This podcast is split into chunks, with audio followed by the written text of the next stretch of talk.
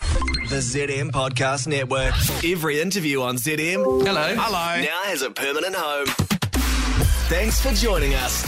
Welcome to the Thanks for Joining Us podcast. I'm your host from ZM's Late Show, Cam Mansell. Today's interview, Fletch Vaughan and Haley caught up with Matt Damon and Marlon Wayans from the latest Air movie.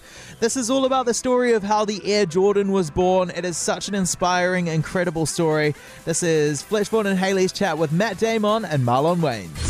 The ZM Podcast Network. It is called Air. It's the whole story of how Michael Jordan became, you know, the face of Yes. Nike and Nike Air Jordans were born uh, from that movie. Joining us on the phone now, Matt Damon and Marlon Wayans. Good morning. What's happening? How you guys doing? Good. Very well. What's happening? I mean, well, I've had sushi for breakfast. I'm feeling a bit sick, to be honest. Why did you have sushi for breakfast? Well, we get up at four o'clock in the morning, and so uh, come nine o'clockish, you sort of feel a bit sick, and yeah, I don't know. It's Have been- some So cereal. nothing for like a dinner, little you'll feel raw better. fish when you're feeling queasy. yeah. Salmon on an empty guts. It's, it's a bit rough, guys. We're not Have here. to- some lox for dinner. You'll feel way better. Yeah, I think that'll sort it right out. yeah. Um, I also wanted to say, uh, Matt, I don't know if you know this, but I think we're actually twins. I think we share a mother. Really? Yeah, um, October 8th, you were there? I was there. Yeah, I was there. I think in a, a year, a lot earlier than you, but um, but I was there on October 8th. For You're sure. telling me you're not 33 years old, Matt Damon? Boy, I wish. I remember that birthday like Wow. it was yesterday, and it was not yesterday. I will think of you on October 8th on my birthday and your birthday. You look 33 to me, Matt. I thought you were Thanks, gonna- bud. I appreciate it. I appreciate it. Yeah, and Haley looks 52. So it So is we're fixed like they're, one. s- they're switching around. Yeah. They've done the Wow. Who old Oh, big came out swapsie. first? We don't know. Yeah. Gloves are off. It's the sushi she had for breakfast. it's aging her prematurely. It's aging me. Uh, Marlon, you played George Raveling in this story, like a, as it says in the end, very, very crucial part of the whole Air Jordan deal happening. But you're in the movie for like five minutes. Were you expecting to have to do the press junket? Uh, they bribed me, so I said bet. right. Because is Bateman doing the junket? I we Ben- didn't see Ben and- Bateman's name on the junket list. Ben and Ben and Matt pulled the Boston boys thing on me. They're like, you either do this or we break something. And I'm like, Wow. I'm gonna play ball. Hey, boy, You wait- don't want to mess with a Boston boy. No, not the Boston boys. Um, th- this is. uh, I'm not like a huge basketball fan, but For This shame. also Miami Heat doesn't for life. This also doesn't have much basketball itself in it. It's, it's like the the politics of basketball and the family ties and everything in this amazing story, but not like a. a it's not a sports movie as such, is it?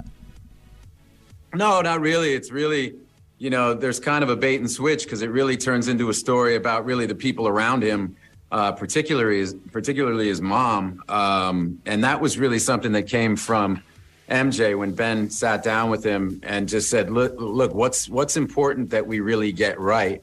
And he immediately brought up George Raveling. He immediately brought up Howard, uh, who Chris Tucker plays, and then he talked about. Uh, really passionately about the role of his mom and and so Ben called me up and he was like, "Hey, you know, great news, great meeting with Michael. Um, we have a, I have a great idea of what we need to do for the rewrite and and the direction to take the script."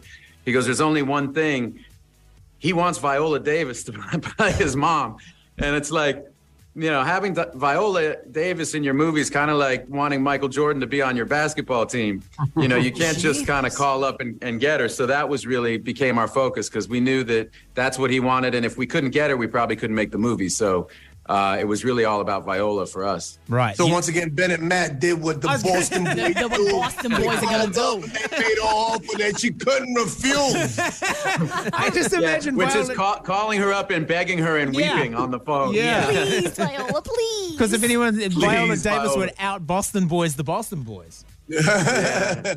for sure. She's like, They was like, you do this movie or you're gonna eat sushi for breakfast.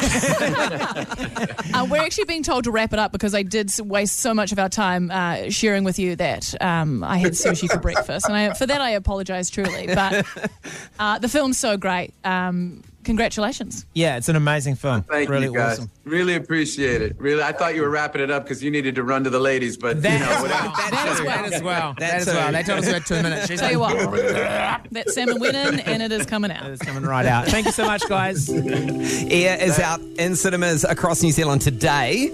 Next on the show, I'll tell you why I had a heart-stopping moment as my mother called me last night at five to nine. Oh, that's not a good That's late time. for I Mum. hate that. I Late for hate mum. that.